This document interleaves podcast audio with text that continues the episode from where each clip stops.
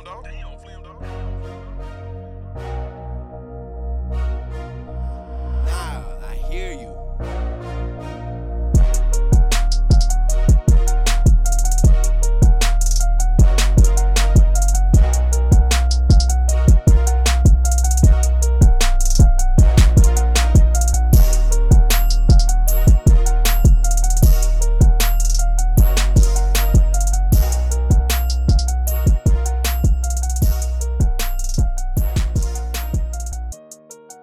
Welcome back, ladies and gentlemen, to the Long View. I'm your host, Parker Fleming, and it's training camp time. Finally, the days of speculation and talking about players that may end up being Memphis Grizzlies, but ultimately not. Those days are over for the time being because we're close to some regular season basketball. We're about three weeks away and we got a special episode for y'all. But before I introduce my guest, let me tell you how you can get in touch with the show and with the blog. You can find the Long View, GBB Live, the Core Four podcast, Three and D podcast, and the Starting Five podcast on the Grizzly Bear Blues podcast network, and that's on all your podcast platforms: Spotify, Apple Podcasts, Google Podcasts, Stitcher, Megaphone, iHeartRadio, or wherever you get your podcast. And Grizzly Bear Blues is a blog under SB Nation. You can find it on the web at grizzlybearblues.com or on Twitter at SBN Grizzlies. And for this special edition of the Long View, we have none other than our faithful leader over at GBB, the Undertaker of Grizzlies Twitter, none other than Joe Mullinax. Joe, how are you? It's been it's been forever, dude.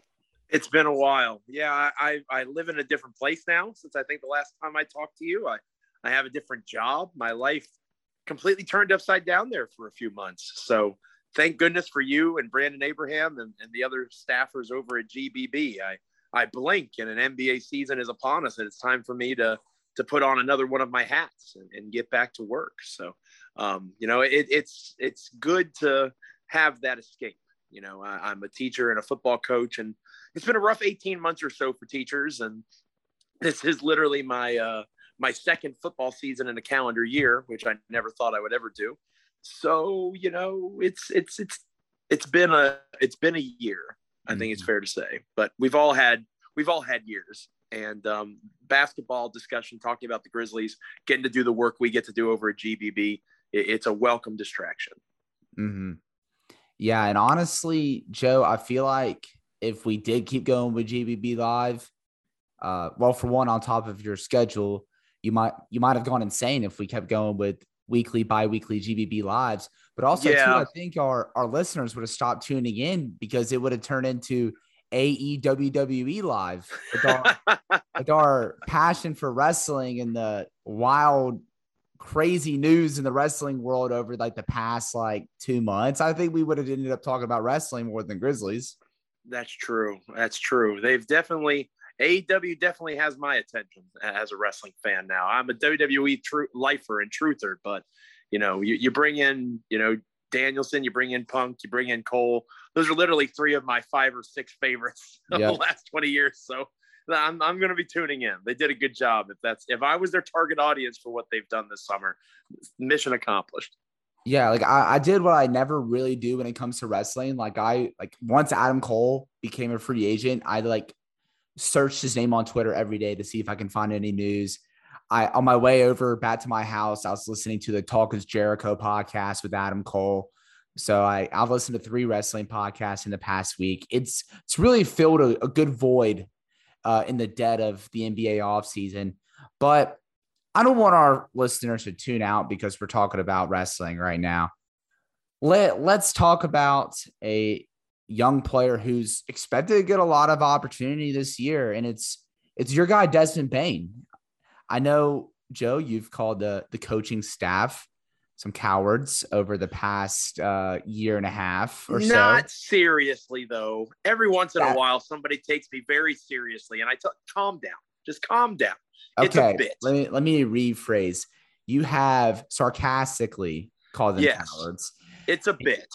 because you want them to start Desmond Bane. And, you know, in Monday's media day, uh, Taylor Jenkins said that someone who's they're excited about getting some opportunities this year is Desmond Bane.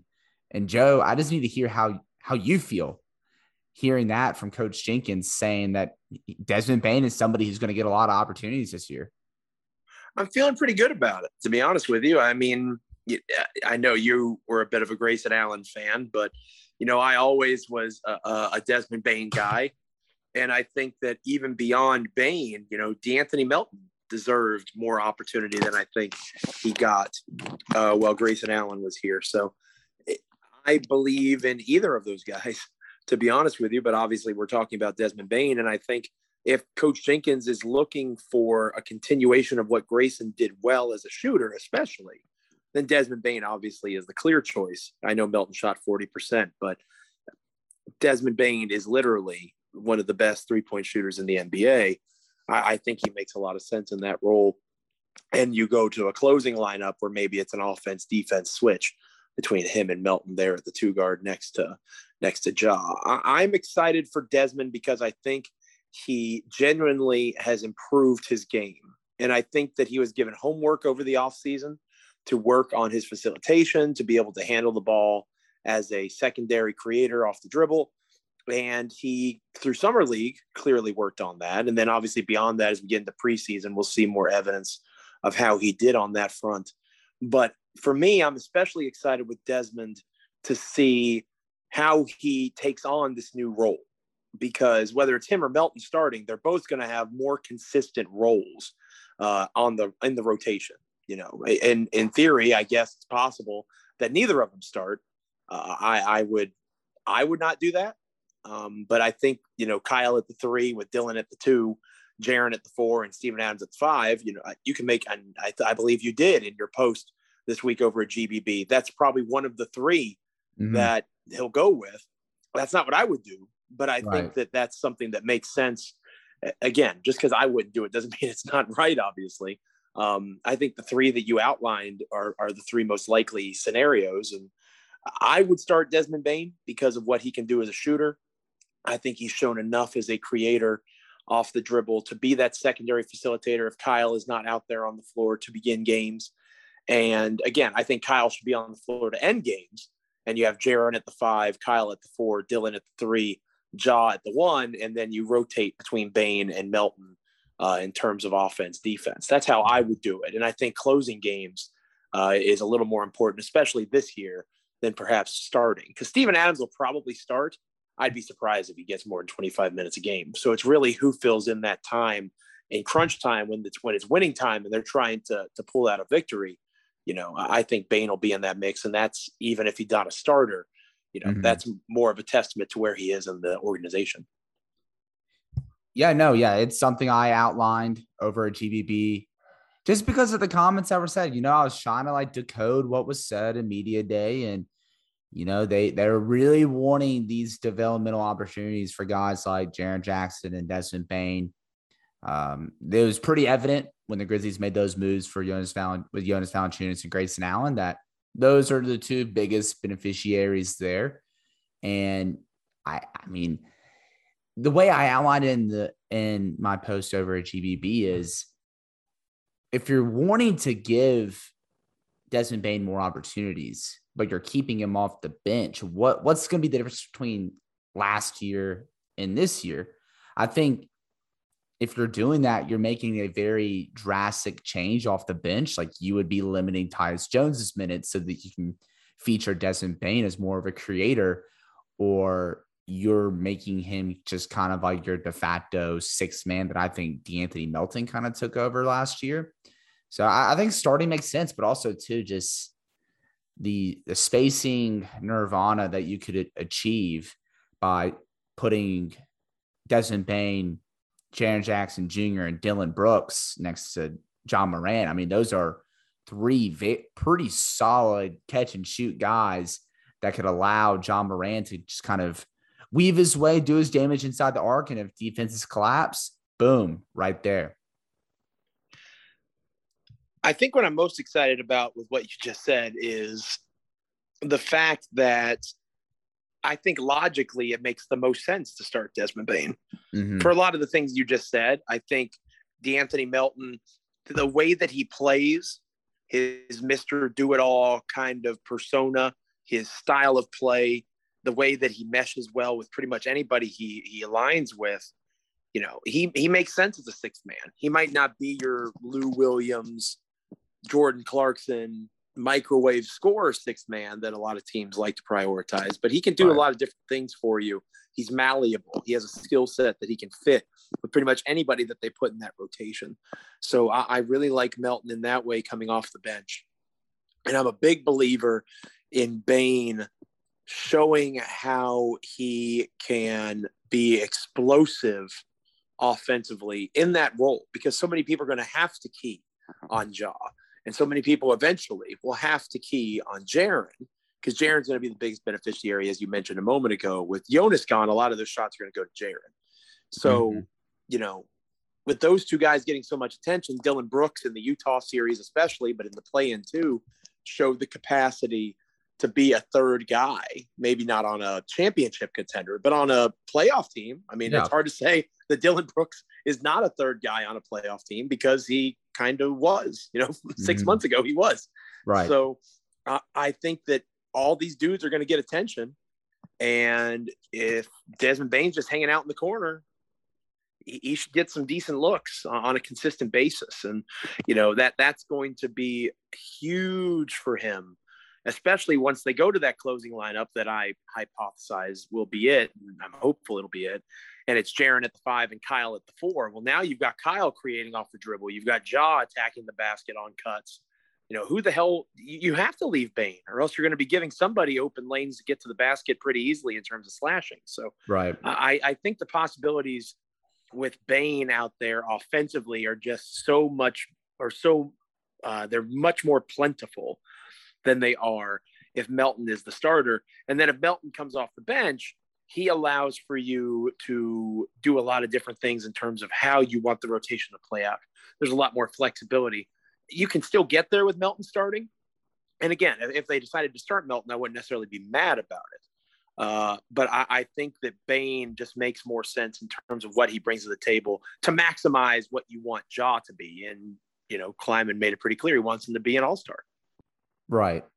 Yeah. And I mean, to be completely honest, I mean, Joe, you can disagree with me if you want.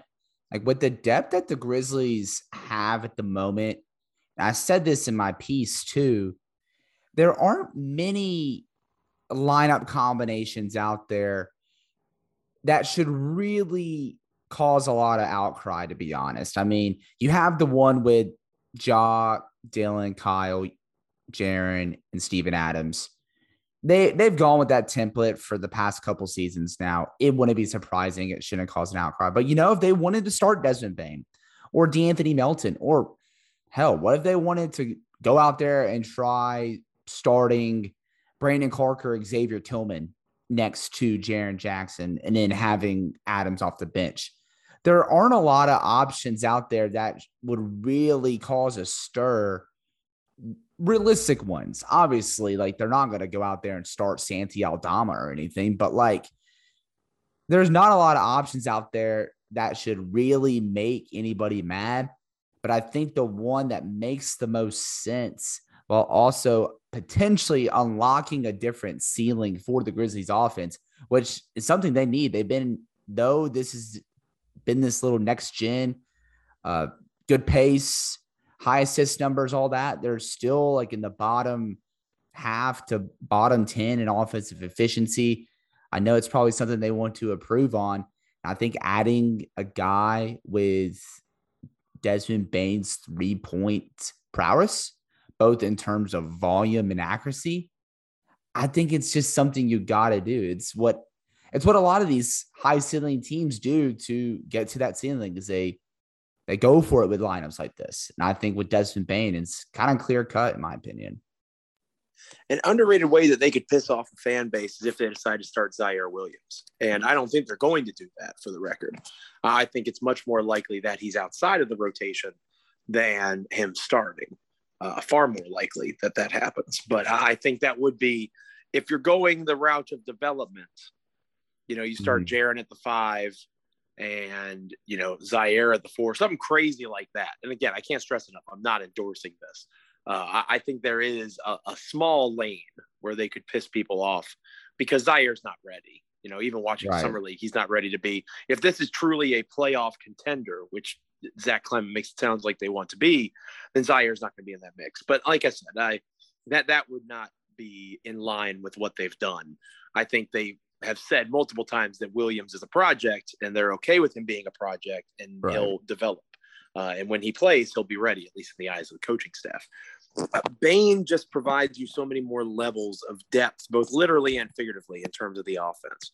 And Melton, I think he could be that guy. And again, he shot 40% from three. So we talk about him like yeah. he, he can't physically do it. I think he can. And I just am a believer in the idea that Bane is one of the most valuable contracts in the NBA. You know, he was drafted at that 30th overall pick. Over the next three years, I think he makes something like $6 million combined, something like maybe seven. Yeah. You know, like I, I, think Jar- Jaren gets paid more and Ja make more this year than Bane does in the next three.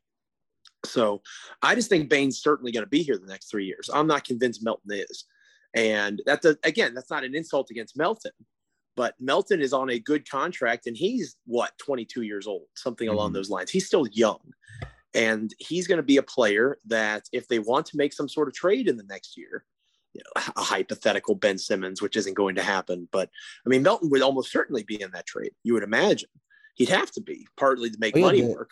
The Sixers like kind of have like draft Twitter a little bit. Like it's like Sixers and Grizzlies. So like obviously they right. Melton. Right, exactly. Um, I just think that he has a lot of value both outside the organization and in the organization. Mm-hmm. Whereas Bane, I mean, he just he's almost untradeable. Like I would say Bane is more untradeable than even like uh, Dillon Brooks at this stage. And maybe that's sacrilege because Dillon has really kind of built himself up. But that contract's just so valuable for what Bane brings to the table. It's so hard to find or at least apparently it's supposed to be hard to find that elite level of shooting. But 29 other teams passed on him. Right. And there he was at 30, and, and the Grizzlies were able to take advantage. So I, I think that's just really smart general manager work to be able to get him on that contract. And now you you have a guy that should be your starting two for the next three years. And, and you can just build around him and not have to worry about, oh man, are we gonna have to, are we gonna have to pay this guy? You know, how are we gonna make it work? You know, if you move off of Melton's contract, you're you're saving some cash uh, certainly more than if you had moved off of Bane's. So I, I, don't know that that's in their thought process, especially this year. I think they're excited to have both of those guys in that mix. I think Melton or Bane, regardless of who starts, they're going to play at least 20 plus minutes and mm-hmm. they're going to be probably that six man type of guy. I just think Bane makes a lot more sense as an elite role player while, or potentially an elite role player, while Melton does so much defensively. He does so much in terms of how he can slash, his three point shooting got so much better. I think he could be a microwave player off the bench, but not in the traditional way. He could be a microwave player in terms of the energy he brings and the way that he plays as a two way guy. And it's just a different perspective on that microwave idea of what you want your sixth man to be. He does that better than I think Bane does. Right. Because of that shot creation that he has. Like he, he he's not exactly like you said. He's not a Lou Will. He's not a Lou uh, Will Barton or anything. But he he did show the potential to be able to create off the dribble, especially from three. And you know, as, as you're looking to see, you know, because really the thing with Melton is you should be seeing if he could be a guy that could be your backup point guard as well.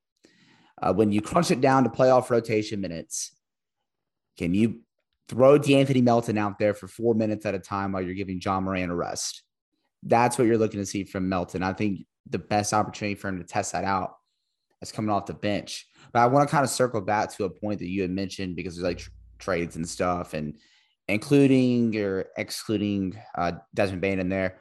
Because you know what? I want to say it. Like I'm, you know me, Joe. I'm one of the founding fathers of Dillon Brooks Island. But what you said is not sacrilegious because, like what you said about De'Anthony Melton with his contract, the same as with Dillon Brooks.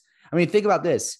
Luke Kennard is making $16 million a year while Dillon Brooks is making 11. Like, that's insane. Like, that's a great deal. The Grizzlies I, still do not have a bad contract on their roster. Right. And like, when it, and if we're going to be completely honest, when it comes to getting those all star caliber guys in a trade, it's either Jaren Jackson or fewer picks or Dillon Brooks and more picks. And if I can kind of put two and two together with all the remarks and stuff that the front office says and the coaching staff says about Jaren Jackson, they're going to go with the Dillon Brooks and more pick stuff because of the access and draft capital that they have. But you know, that's a that's a whole nother podcast. I'm sure we'll get into that at some point. But uh, I do want to ask you this and see where you are on this because I think the 2020 draft class they had it really rough, and I think they actually did very well, especially Desmond Bane with the circumstances. They got drafted. Two weeks later, they're in training camp. Three weeks later, preseason, and a hair over a month later, regular season basketball. And now this off season, they got their first summer league. They've had four months off pretty much from playoff basketball to regular season action. They actually have an NBA offseason, like where you like what you alluded to earlier. Desmond Bane has homework that he can actually work on over the offseason in summer league. When it comes to working on those areas of improvement and taking that next step as a player towards becoming a starting shooting guard, just how important is it going to be for him to have that normal ish offseason after basically a non existent NBA offseason before his rookie season? Massively important. I, I, think it's almost as important as the offseason for Jaren was because he was fully healthy. I mm-hmm. think they're comparable. I think Jaren's is more vital right. because, you know, Desmond was still able to physically work on his game um, and not have to focus on rehab. But I think they're in the same realm. It's just an opportunity for him to do things that Taylor Jenkins and the and the front office want him to do. You know, they want him to be more of a creator. They want him to be more sound off the dribble. I'm sure they want him to prioritize defense and because that is an area where Melton has an advantage uh, in terms of being a better defender than Bane. So Bane has to show that his offensive skill is not going to be negated by his defensive issues. You know, the only player they have the ability to kind of weather that with is Ja you know, and I'm, I'm writing Ja's preview as we speak, and I think that'll be live over on the blog on Thursday. And one of the things Ja needs to get better at is being a defender, you know, at least being a net neutral defender so his offensive worth can be maximized. But if that doesn't happen and Ja remembers a negative def- or remains a negative defender, they can't afford to have both of their backboard players be that. So Bane has to mm-hmm. be a net neutral. If he isn't, then Memphis is going to bleed out points, even though they're scoring a lot.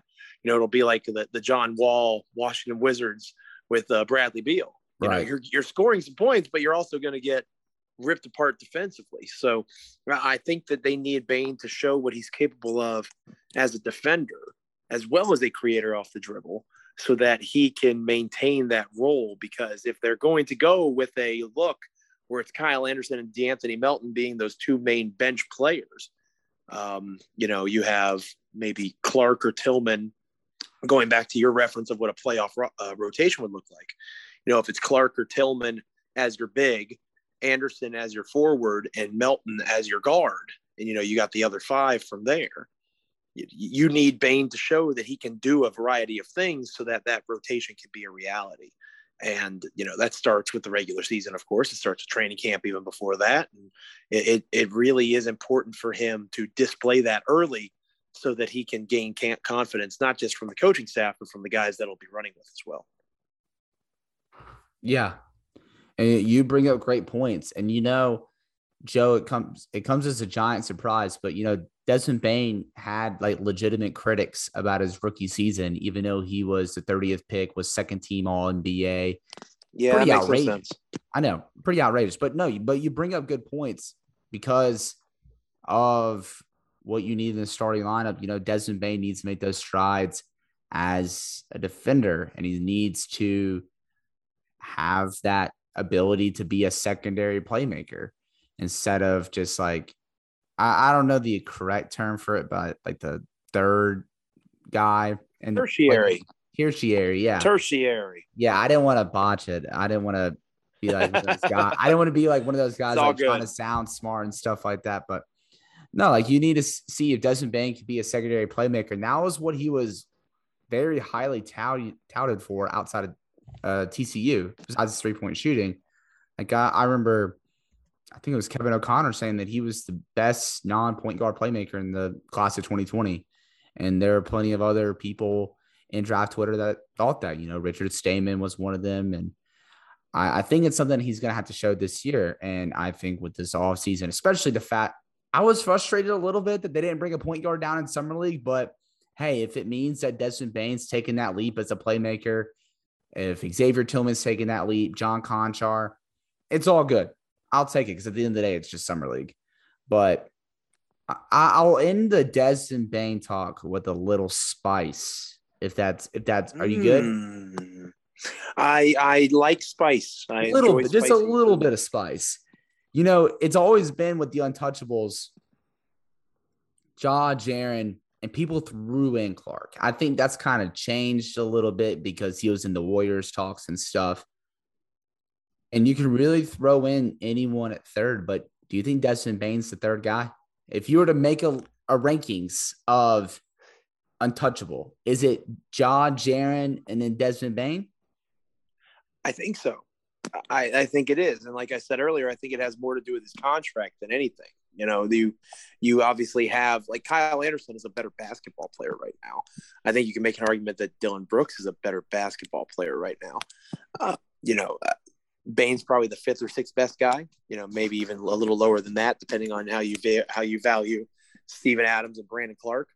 Uh, but I I think that because of the contract, the fact that it is a three year contract that is the 30th pick value, there's just so much importance for what Memphis, because they're going to have to start paying Jaren. If they're going to sign Jaren, he's making at least $20 million a year, if not more, right. coming up. And then the year after that, it's Ja. And if Ja gets all NBA and he gets into supermax territory, I mean, you're talking about $35 million a year for Ja potentially, and everything has to go right for that to happen, but it's possible. So that's 55 million between two guys. Like you have to start thinking that way. And mm-hmm. by the time you're paying both Jaren and Ja, Bane will be in the fourth year of his contract and he'll still be making, you know, like $3 million a year. So when you're building a roster and you're starting to think about flipping that switch from a rebuild to a contender, which I think in the next 12 months is going to happen. Um, as you start doing that, whether it's by trade or just by increasing expectations. Matt Hardlicka had a great piece about using cap space uh, over at his Patreon on Wednesday that I really enjoyed talking about possibly signing some free agents into that cap space. Um, you know, they have a lot of options, but that switch is going to get flipped and they're going to start expecting to do what the core four did in terms of being a competitive top 10 team in the, in the NBA. As that approaches, to have a guy that is a very good role player making $3 million a year, that's going to mean a lot. So I would say he's third on that list now. I think he's taken that Brandon Clarke spot. Maybe I'm too high on Desmond Bane, but you know, I think he's kind of earned it at this point. Yeah, I mean, because of what they did with Desmond Bane in summer league, what they said about him and uh, media day here recently, and you know, if you, I don't know if you do this, Joe. I know a lot of people that do this. They try to base the jersey colors and like who's wearing each jersey in the training camp videos is get a guess at the starting lineup. Desmond Bane's wearing the starter color a lot in their posts. So like it it could be a reality, Joe. It could be a reality. They finally start Desmond Bane. Your bit will be no more. I was about to say, what am I going to do now? Like, do I just throw everybody off and say, start De'Anthony Melton, you cowards? Like, what do I? I, I what would be the really, bit? I think you should really throw everybody off and say, "Start Ziaire Williams, you cowards." Oh my God, they would suspend my Twitter account. They, I, they like would. That. They would. I would get reported by so many people. They would be very upset with me. Yeah, or or you could just go back to your love and affinity for Brandon Clarke. Join me on that island. Oh, I, I've never left that island. I think he's, I think he's due for a bounce back year. I think he's pretty solid. Yeah, for sure. And so Joe, I'm going to wrap this up with you with this. I wrote something about this on Grizzly Bear Blues last week about secondary storylines because you know it was very good by the way. I appreciate that. I really do. And um because you know I don't know about you but I like looking at that secondary stuff and looking at role players and seeing the cool stuff that they do because everybody wants to talk about Ja Morant. Everybody wants to talk about Jaren Jackson. Like, there's 16 guys, 15 guys on the team alongside them. Like, let's talk about them too. So, when it comes to secondary storylines this year, so take away Ja's All Star campaign, Jaren's extension and bounce back, and how they utilize Ziaire Williams. Take all take those three out. What storyline are you going to monitor the most over the course of the season? It could be something on the court, it could be something off, but what are you looking for the most this season? I'm going with two. I'm I'm gonna do a twofer if that's okay. And that's I know okay. I can talk a lot, so I'm gonna condense my my twofer. Uh, my first one would be Steven Adams. Uh, I think Steven Adams having a bounce back year. He was trashed so consistently in New Orleans, but I think we underestimate how much of a, a dumpster fire franchise they are. And I know there's going to be Pelicans fans that will find this somehow and they'll completely obliterate me on social media.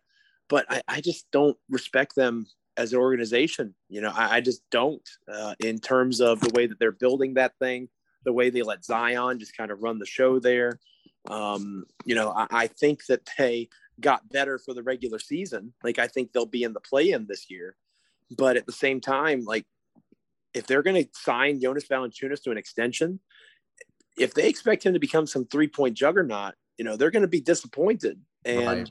I just don't think that they know what they got themselves into. And with Steven Adams, I think he's going to be motivated to play the way that he is capable of in terms of being a lot of the stuff that Jonas was good at, plus being better as a defensive player. And you're replacing Jonas in the aggregate offensively with more Jaren looks, more Desmond Bane looks, even more Ja Morant shots. So I, I think that that's not going to be as bad as people make it out to be. Um, I think New Orleans got better because Jonas is a superior player, but I don't think that Memphis got that much worse because of it. And then my second storyline would actually be your boy, and I know it's Brandon Abraham's boy, John Konchar. Uh, we kind of forget about him, to be honest with you. We don't really talk about him very much. All he does is when he goes in, he contributes, man. Like he he's one of the best rebounding wings in the NBA. He can make the three he's shown. He's not terrible creating off the dribble. I think there's, you know, 11 or 12 guys better than him.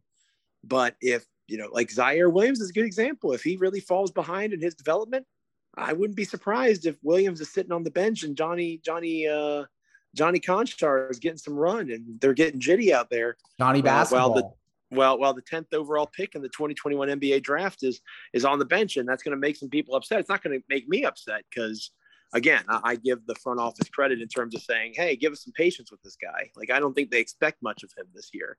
But, you know, I, I kind of want to make a bold prediction that Konchar will be higher up in the rotation mix than Williams at first. Um, because he, all he does is what the team needs him to do. And I know Taylor Jenkins values that. So those would be my two. I think Steven Adams is going to be better than people give him credit for.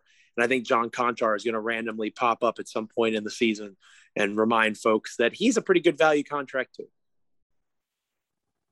I don't have a dump button or anything, but holy shit, you threw a curveball at me. Like, dang. okay. All right. That talk now, about us. That now you're like that's a wow. That's a secondary storyline if I never seen one, man. All John right. Konchar. I mean, I'm down. You thought for some... I might have even said Sam Merrill. I'm going. I'm getting jitty with you on this podcast this this week. Dude, you're you're going with Johnny Basketball over here. I I Johnny Basketball. It. I dig it. All right. Uh, cool. yeah, I think you know I wrote on mine. Obviously, I wrote on who else takes a step, and I think I've chronicled that on the long view over the past several weeks with different players, whether it's uh, Brandon Clarke, Anthony Melton on this show right here about Desmond Bane. Um, I've also talked about the utilization of Jarrett Culver, if it's going to be more of a Josh Jackson situation, or if he can find his way into the rotation, or if they even opt into his uh, team option that could affect his free agent status either next off season or the next.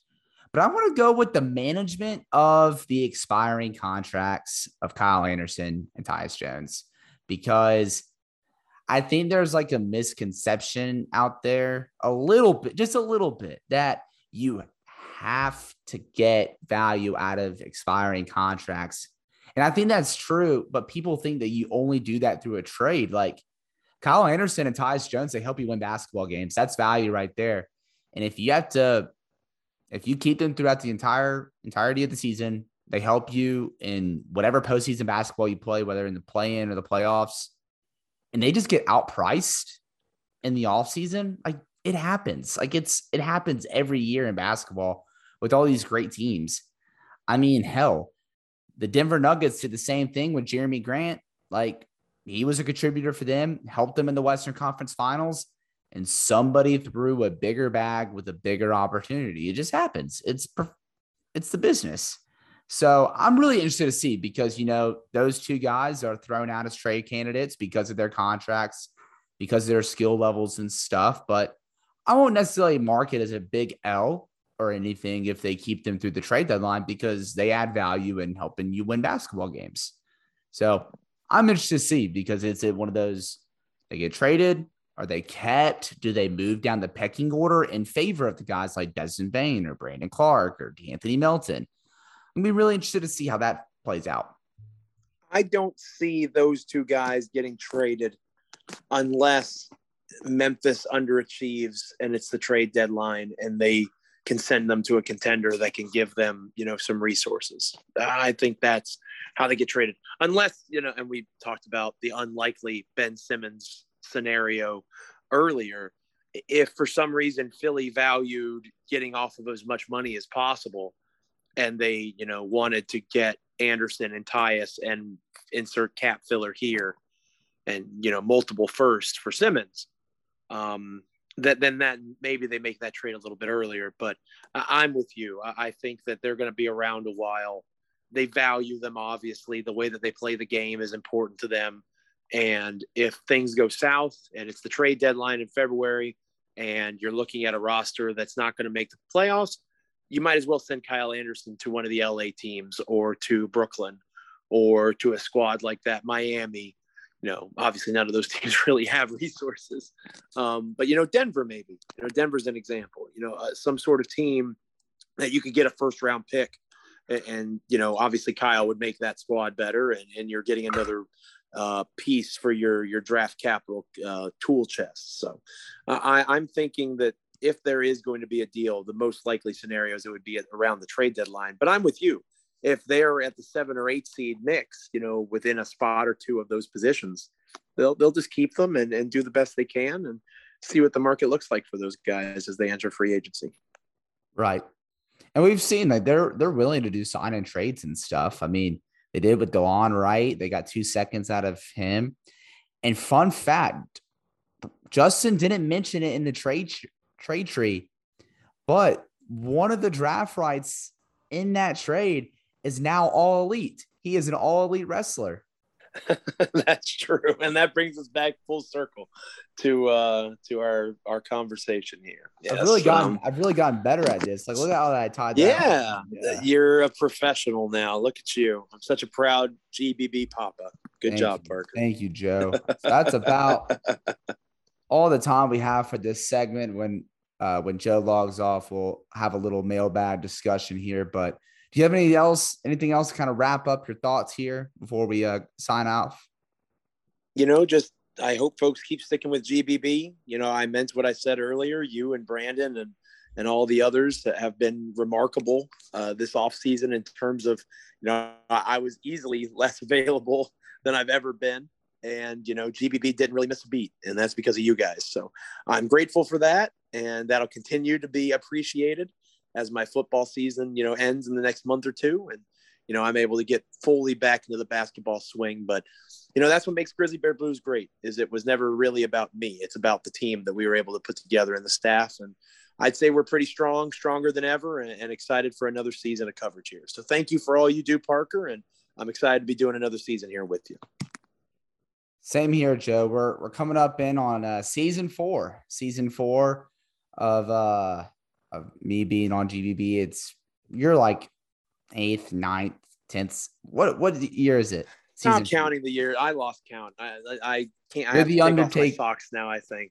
Um, you're the Undertaker. Yeah, I think this is of Grizz blogging. So I am. I'm I, like, I, probably should have quit a long time ago. I'm, like, I'm still here. I'm more like the Adam Cole or the the Seth Rollins of. I think Seth Rollins is a good comp for you. Yeah, I I'll think Seth Rollins is pretty solid. I'll, I'll take that one. But you know what? Thank you, Joe, for coming on my show, doing a little role reversal for once. That's right. And uh, make sure y'all are following along on everything Joe has to say about the Grizzlies.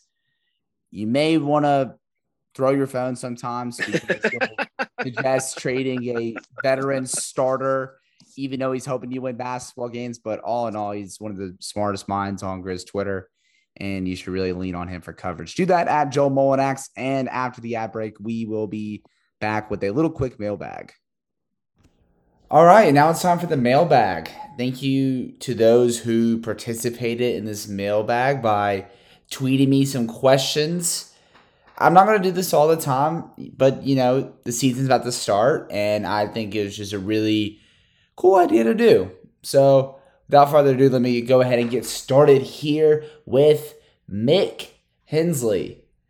When do you think the all in moment comes with the front office?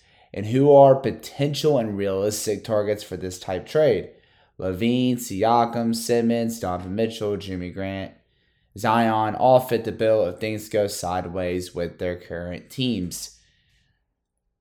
I would say if you're really going to look into like an all in moment, you know, I don't want it to be one of those things where you're making that all in trade going from the nine seed or the eight seed. I think it's more effective when you're already flirting with that contention. You're in that like three, four seed, and that all in trade is something that's going to make you one of the two to three best teams, maybe in your conference, but maybe even in the the league as a whole. And I I think that's still about a couple years away. But you know, if the time comes and you have the opportunity to trade for a Bradley Beal or a Zach LaVine or any players of that caliber, you obviously go for it. Like you really do, but it's really tough to gauge right now given the landscape of the league. The only player that's really publicly demanded a trade is Ben Simmons, and there's a lot of basketball reasons as to why they may, that may not fit and why now may not be the time to make that trade. Granted, would be welcome, but I don't think that's the all-in move that they're going to be looking for at this moment. I would definitely think though within the next like 12 to 24 months you could see something go down because the grizzlies have a lot of veterans on good contracts they have guys on rookie deals that are going to be due for those second contracts it's bound to happen at some point within the next 12 to 24 months but the thing is somebody's going to ask a trade first. I mean, nobody's just like willingly being like, "Hey, you do you want Zach LaVine? Like, do you want Bradley Beal?" No, no one's doing that. So, I say within the next twelve to twenty four months, and I guess that the realistic target would be somebody like a Zach LaVine, Bradley Beal. Uh, something ever goes sideways with any of the Celtic guys, Jayson Tatum or Jaylen Brown would be awesome too, but. I just really to count on that right now. It's, it's just a lot of if statements with that. A lot of things would have to go sideways, like you mentioned in your tweet. So that's where I stand. Next 12 to 24 months, though, for sure. Um, next question. These next two actually come from at the buzzer, so I'll go with the first one first. Do you think Ja Morant's peak is going to be good enough to lead a team to a championship? And my answer is sure. Like you, you never know you never know what can lead to a championship. Let's let's be real. Winning a championship is hard. I mean, you saw for a while, you know, in the East for about 8 years, the Eastern Conference representative had LeBron James on their team. For about 4 years in a row, we had the same teams between the Cleveland Cavaliers and the Golden State Warriors. We saw the Spurs make it a lot. It's very tough, but you know what? I think it's possible. You know, I think it's possible that at Ja Morant's peak, they it could lead to a championship. Uh, I very much believe in the infrastructure set here. Uh, it would take a lot though. You're gonna need Jaren Jackson Jr. to make that step to being a second guy, or even like similar to how Bosh and Love were in Miami and Cleveland as that third guy, that third that stretch big that uh, played off of the perimeter player, so it'd be Ja Morant, and then a guy you'd have to go get a guy who could be either that one A one B with Ja Morant or be the clear cut two. So I I think it's good enough. It's gonna come down to that previous question though of when they made that all in move and just the landscape of the league when they made that all in move. But I think it's possible for sure. And then at the buzzer also asked, what would you like to see the Grizzlies do with Steven Adams long term? That's a very good question. He's still young. I mean, even though he's the oldest player on the team, he's still 27, 28 years old.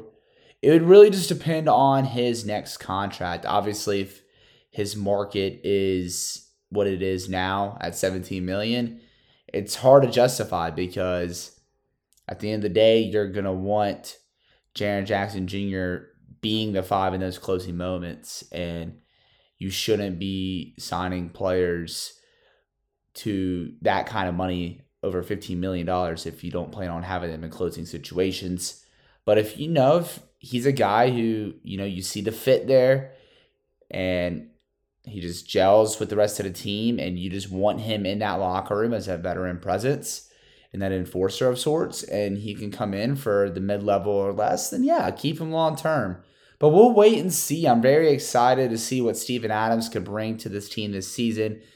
We mentioned it in the segment with Joe. He's going to bring a lot of the stuff that Jonas Valanciunas does, but not necessarily score as much. But you know that uh, drop off in scoring can kind of balance out with just his defensive mobility and just his ability to defend a little more versatile than Valanciunas. But that's where I stand. If the market's right, sure, but we'll wait and see.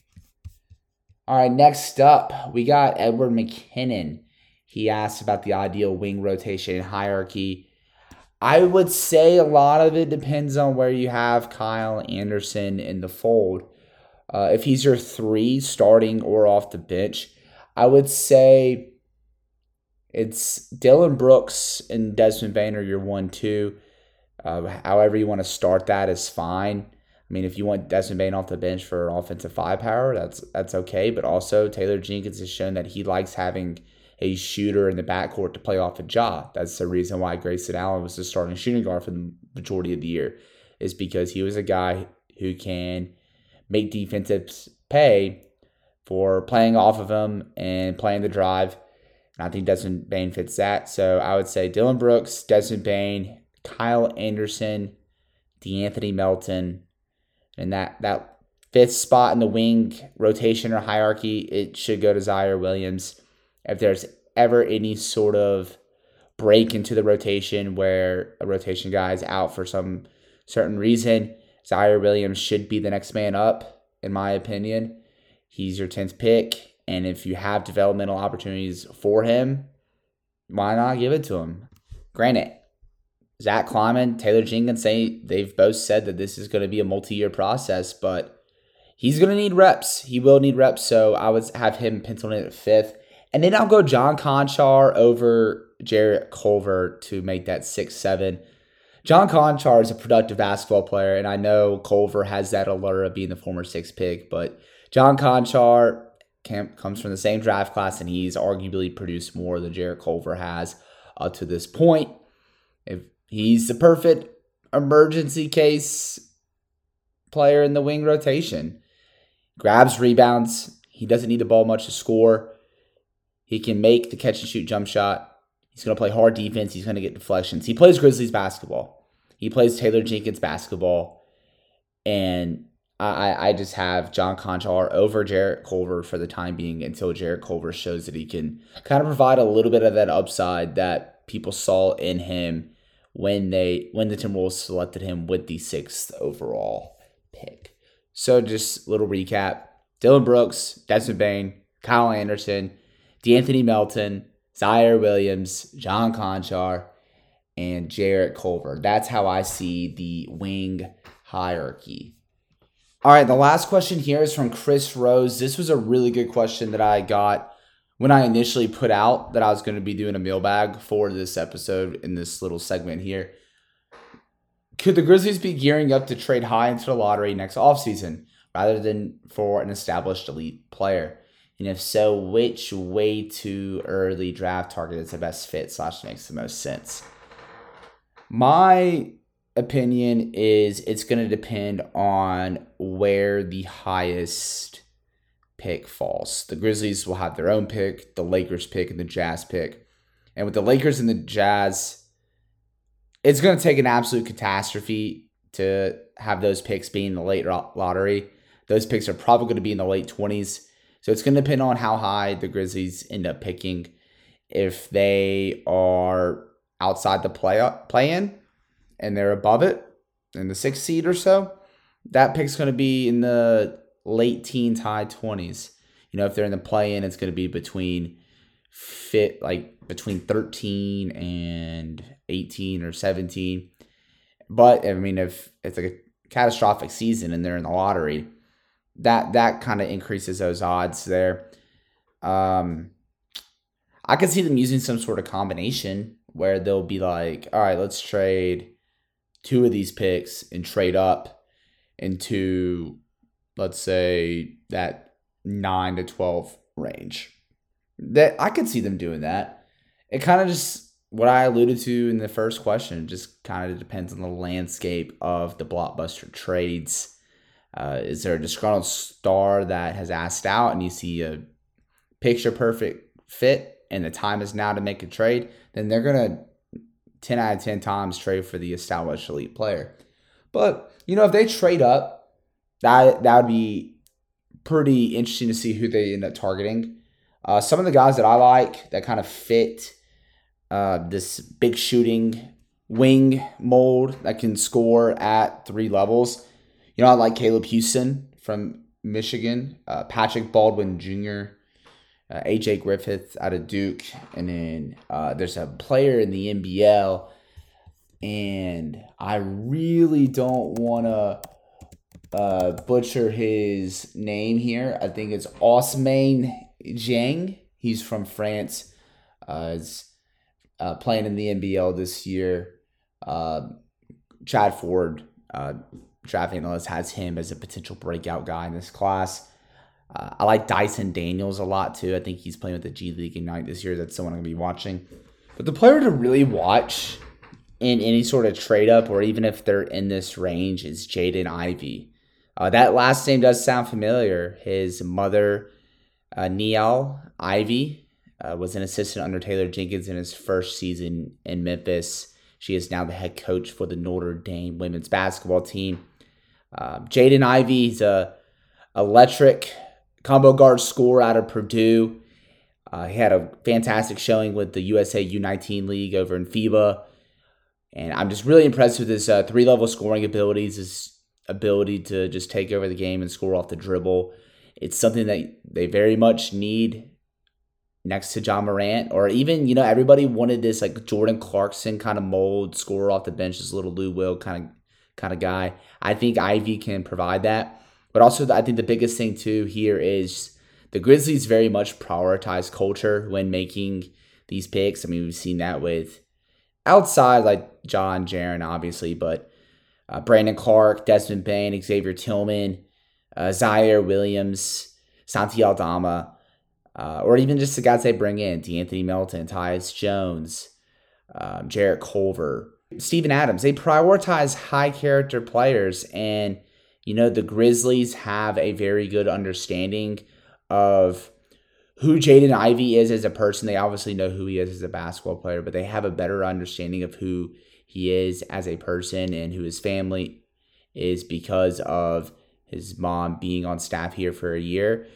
She was loved here. She she had a, developed a great relationship with the players and so if they do end up trading up for a guy, let's say late lottery or so, I think, or even in the mid lottery, I think Jaden Ivey could be that guy, or they could be targeting a big wing, like I had mentioned there. You know, if if something broke loose and they found an opportunity though to trade up for Jaden Hardy or Chet Holmgren or Paolo, uh, I think that would be pretty cool. But I wouldn't, I wouldn't really bank on that. But I do, I don't think they're gonna end up making three first round selections in the 22, 22 draft when it's all said and done. But know, that's about all the time I have. Thank you for sticking along with the mailbag. Make sure you're following me on Twitter at Paka underscore Flocka.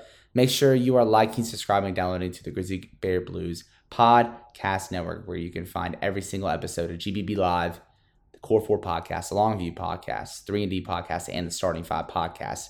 Make sure you're reading all of our work over at grizzlybearblues.com, following us on Twitter at SBN Grizzlies.